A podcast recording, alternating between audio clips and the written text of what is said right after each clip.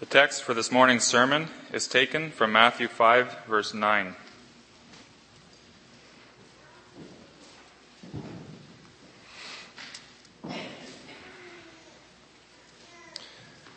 Matthew 5, verse 9. Blessed are the peacemakers, for they will be called sons of God. So far.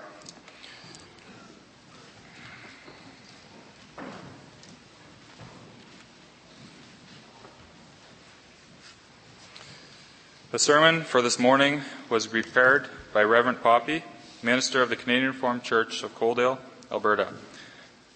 After the reading of the sermon, we will respond with the singing of hymn 38, verses 1 and 2.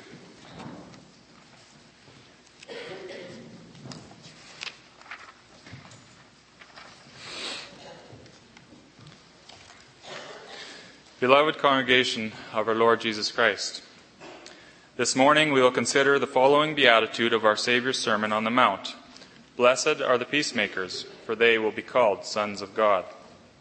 Once again, our Savior spells out for us what it looks like in real life to be a person who lives by faith. He says that one of the keys, key ways in which it will come out in your life that you are a follower of Jesus Christ is if you are someone who makes peace. I've summarized our text with the words of our text Blessed are the peacemakers, for they will be called sons of God. We will see first who is blessed, and second, how they are blessed. First, who they are, who is blessed. The way to peace. Now it is important that we pay, pay close attention to what exactly our text is calling us towards here. Our text does not tell us Blessed are those who are peaceful, those who are at rest. Instead, our text is translated quite literally from the original language when it, language when it says, Blessed are the peacemakers. Blessed are those who make peace. The calling of our text is that we be people who contend and strive for, who make every effort to ensure that there is peace in life. So, what does that look like in real life? How are we to function in this world as a peacemaker. There are a lot of people who seek to promote peace. You can give money to any number of international organizations whose stated goal is to promote peace. Now, I am sure that many of these organizations do a lot of good in this world. But can we say that they are able to achieve peace? It does not appear that way. The warfare, strife, and internal conflicts in the Middle East many parts of Africa, Asia, Eastern Europe, and elsewhere in the world have not abated, despite the best efforts of many peace seeking organizations and nations. And as Christians, that should not surprise us because the Lord tells us very clearly in His Word that peace is not something that can ultimately be imposed from the outside. While it is true that a military force can bring stability to a war-torn country, or a teacher can break up a fight on the playground, these acts in themselves don't bring lasting peace.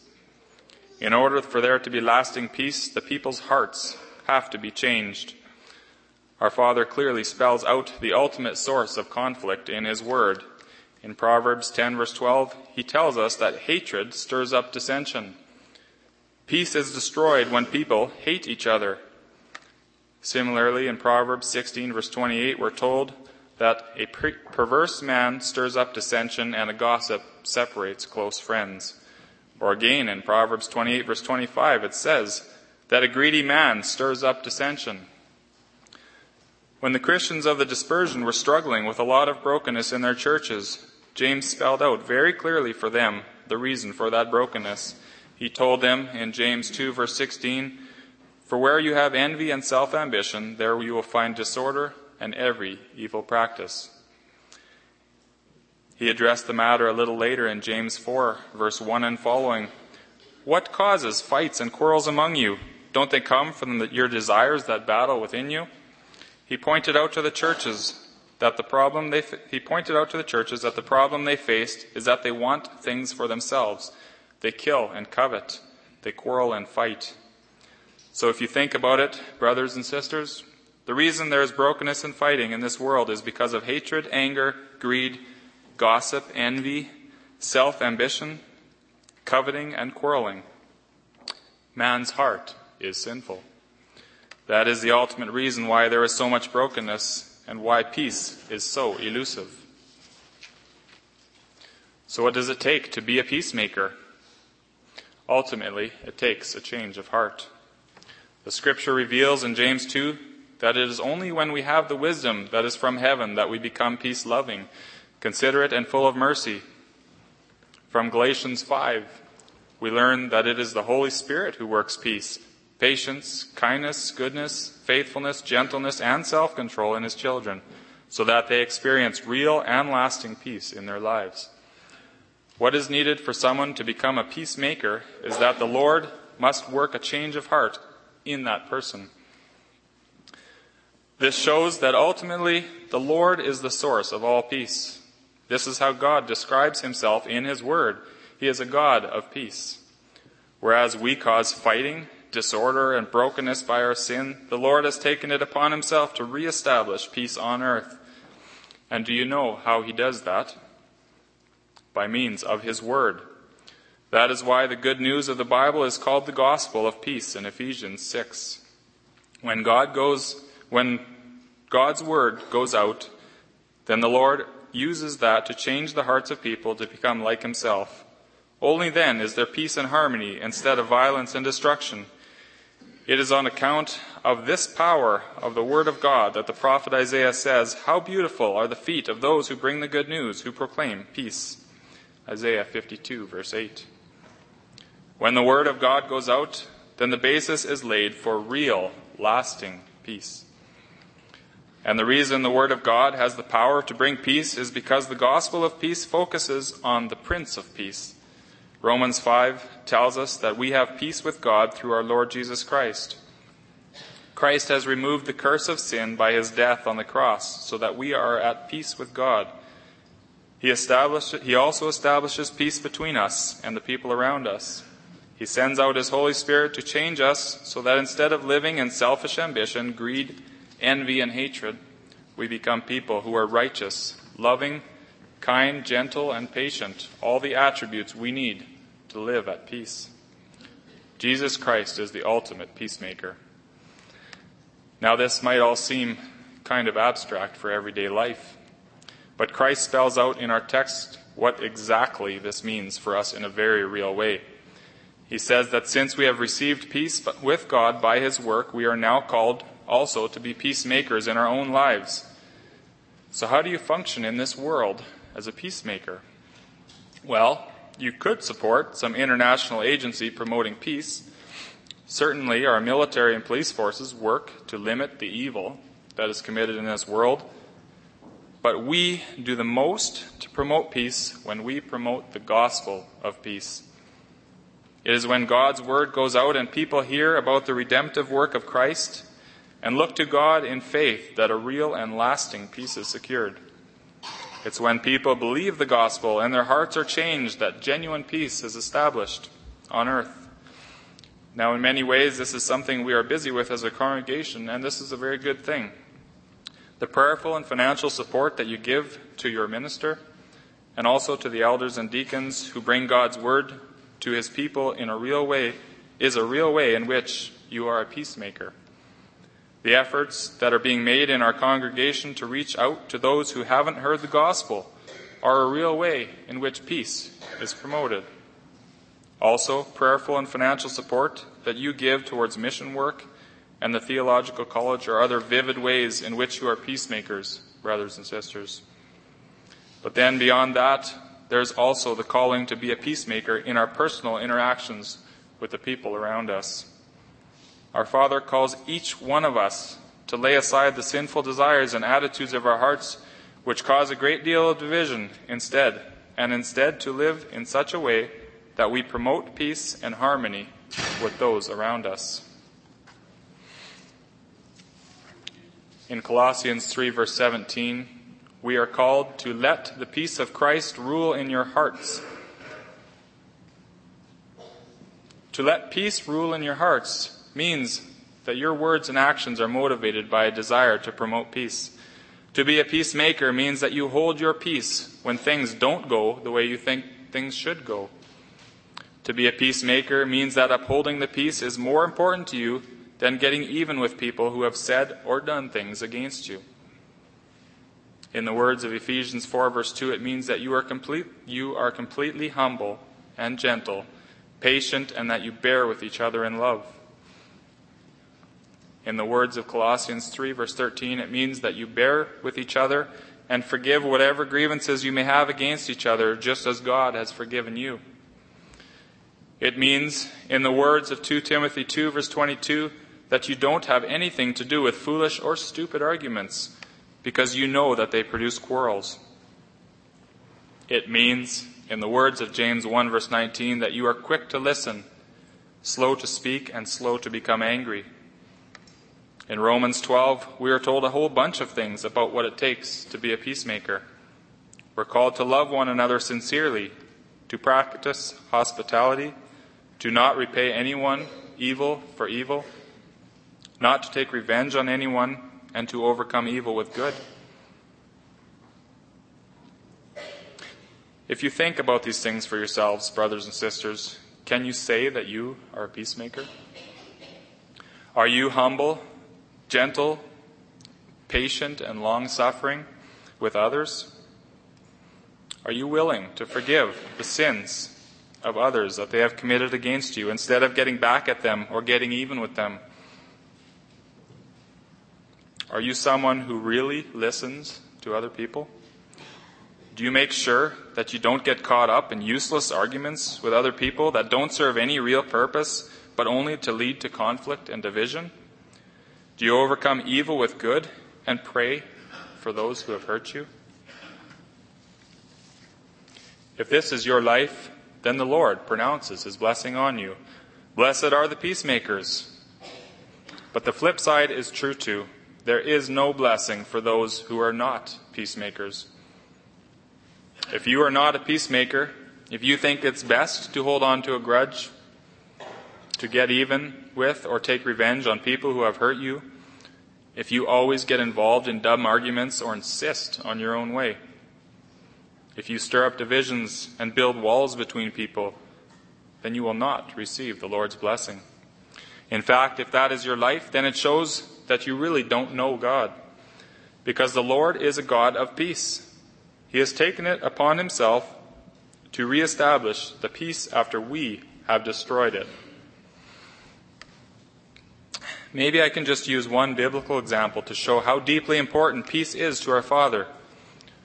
Almost immediately after the outpouring of the Holy Spirit at Pentecost, the church was faced with the thorny problem of having both Jews and Gentiles in one church. We learn from Acts that when the apostles went out, their custom was to first go out, first go to the Jewish synagogues and preach the good news to the Jews. And then later they brought the message of salvation also to the Gentiles in those places. This led to real problems because the Jews felt that they had to hold on to many of the customs of their forefathers.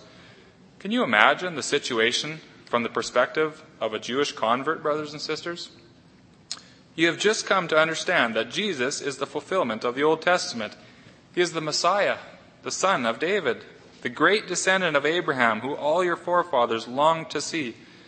You believe that He is the Christ and put your hope in God, but you're still used to offering your sacrifices. You have been trained from youth to obey the dietary laws and the laws of clean and unclean. You still circumcise the boys that God has given to you. And then all of a sudden, there are some Gentiles who become members of the church. They're a bunch of heathens. Not long ago, they used to worship the emperor. They know nothing of the Old Testament. A little while ago, they were people who lived an immoral lifestyle, partying and carrying on with the rest of the ungodly world. They come out of the hated Roman Empire, which has persecuted your people so severely for such a long time. And now, all of a sudden, you are brothers and sisters in Christ, and somehow you are supposed to get along? You can understand that it would have been an immense challenge to have unity in the church, not only because of the different backgrounds of these two groups, but also because somehow you have to decide where you draw the lines and put the boundaries in terms of what it means to be a Christian. It is very striking to note that this question dominates much of the New Testament. The Lord cares so much about peace for his people that the books of Galatians and Romans are devoted to this one issue. It is a crucial issue in the book of Acts, Ephesians, Colossians, and Hebrews. In his letter to the Galatians, the Apostle Paul had to warn the Jews not to require the Gentiles to be circumcised. He said that they, if they required this of the Gentiles, they essentially were saying that the way to be saved was by obedience to the law. But ultimately, salvation is through faith in Christ. The theme of the book of Romans is that the gospel is the power of God to salvation, not only for the Jew, but also for the Gentile. The struggle about this matter became so intense that eventually this matter was referred to the church leaders in Jerusalem, asking what ought to be done. We're told in Acts 15 that the brothers debated these things long and hard and eventually came to a decision about where the boundary lines should be drawn. Being at peace with others, especially with other believers, is not a little matter. This is the ultimate desire of our Lord. God makes this point clearly in Ephesians 2, verse 14 to 16. There, speaking about the division between Jews and Gentiles, Paul says of Christ, For he himself is our peace, who has made the two one and has destroyed the barrier, the dividing wall of hostility, by abolishing in his flesh the law with its commandments and regulations. His purpose was to create in himself one new man out of the two, thus making peace and in this one body to reconcile both of them to God through the cross, by which he put to death their hostility. God says clearly here that Christ's purpose was to make one man out of the two. His purpose was to destroy the barrier, the dividing wall of hostility, and bring all of his people together in one church. The Lord is not content when there is division in the church. One of the central themes of Christ's high priestly prayer of John 17 is that he asks the Father that there may be complete unity and peace among God's people. That is the way he and his Father receive glory. Left to ourselves, there is only division, fighting, and arguing. But God shows his glory by reconciling us to himself and bringing us into unity with one with other believers. The Lord is a God of peace, brothers and sisters. That is his glory. Is it any wonder when he says, Blessed are the peacemakers? You contribute to his glory when you live in such a way as to bring peace between brothers. One of the great ways you can show God you love him and that you are thankful for his gifts is by doing everything in your power to be at peace with your brothers and sisters in the communion of saints. The task of peacemaking is also a central part of the task of the office bearers. In everything we do, brothers, we have to faithfully administer God's word and rightly handle ourselves so that we are peacemakers among the congregation of Christ. This is one of the central goals, brothers and sisters. Although there is much weakness in our work, when we make decisions in consistory and council, one of the central motives we have in our decision making is seeking the peace amongst the congregation. The Lord's calling for us to be peacemakers is also the reason why, as churches, we are busy with the task of reaching out and seeking unity with other faithful churches. The truth of the matter is that the discussions that we have with the United Reformed churches and with others is hard work. It takes a lot of energy. We don't pursue unity in the first place because we think it's a good idea or because the people who we are reaching out to are such nice people who we would like to know and get, get like to know better. We pursue unity because Christ wants his church to be united. He calls us to make every effort to keep the unity of the Spirit through the bond of peace, and so in obedience and thankfulness to God, we pursue this work.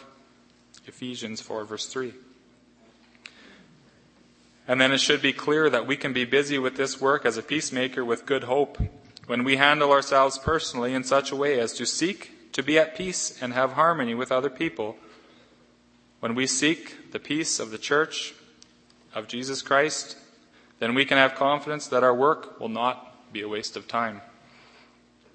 Christ broke down the dividing wall of hostility between Jews and Gentiles and brought them together as one church.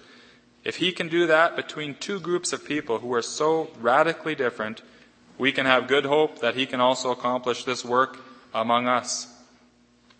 Now, this doesn't mean it's going to be easy. It doesn't mean that we will see immediate results to our work, but if we are faithful to the calling of the Lord, then he will use that in his church gathering work. Now, the fact that we are to be peacemakers does not mean that we will never have conflict. The reality of life is that the way to peace is pretty rough at times.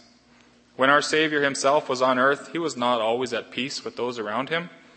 The Prince of Peace often had conflict with the scribes and the Pharisees, the teachers of the law, the Jewish people, and even his own disciples. Our Lord acknowledged that there would be conflict with others in a rather extreme way when he said that he did not come to bring peace on earth, but division.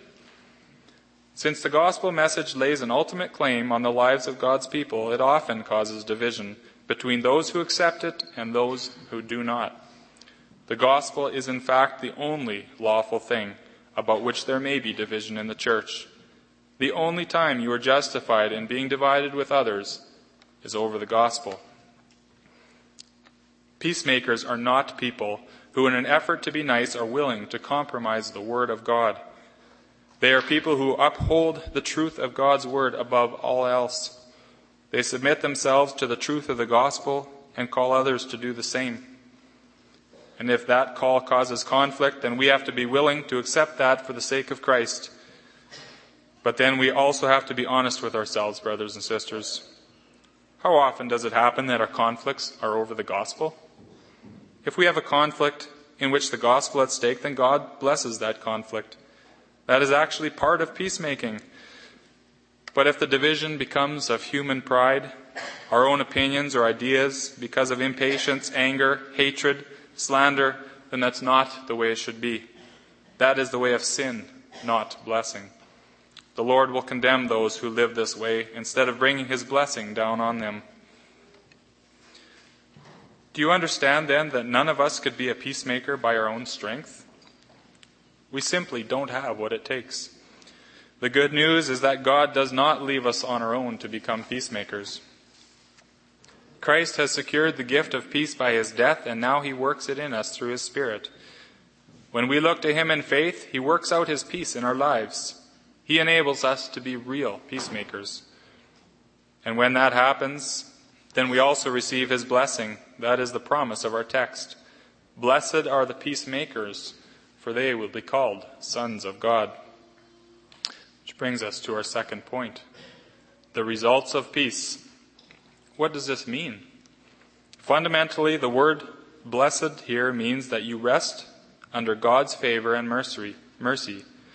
Those who, who pursue peace will receive the gift of the Lord looking favorably upon them.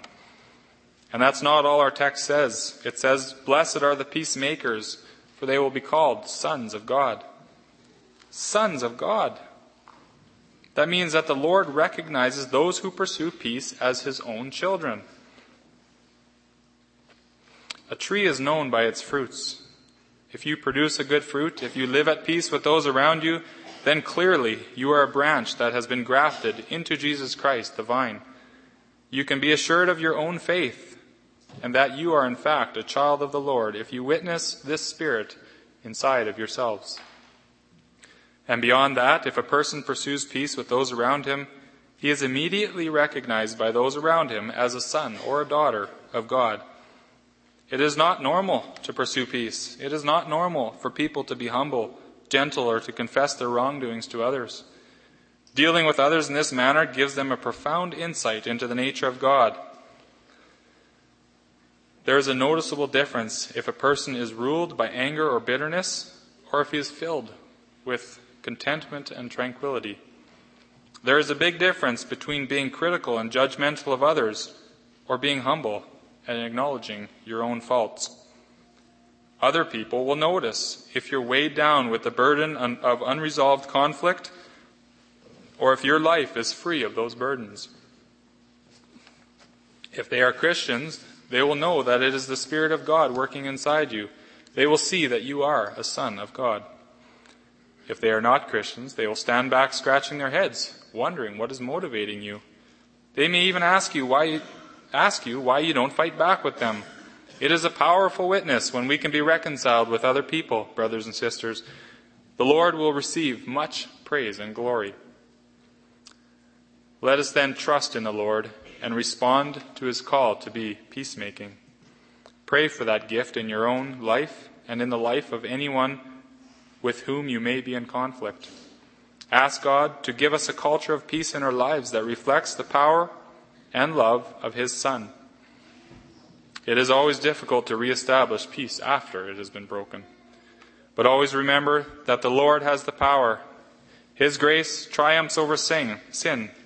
Christ will help us in this through His Holy Spirit.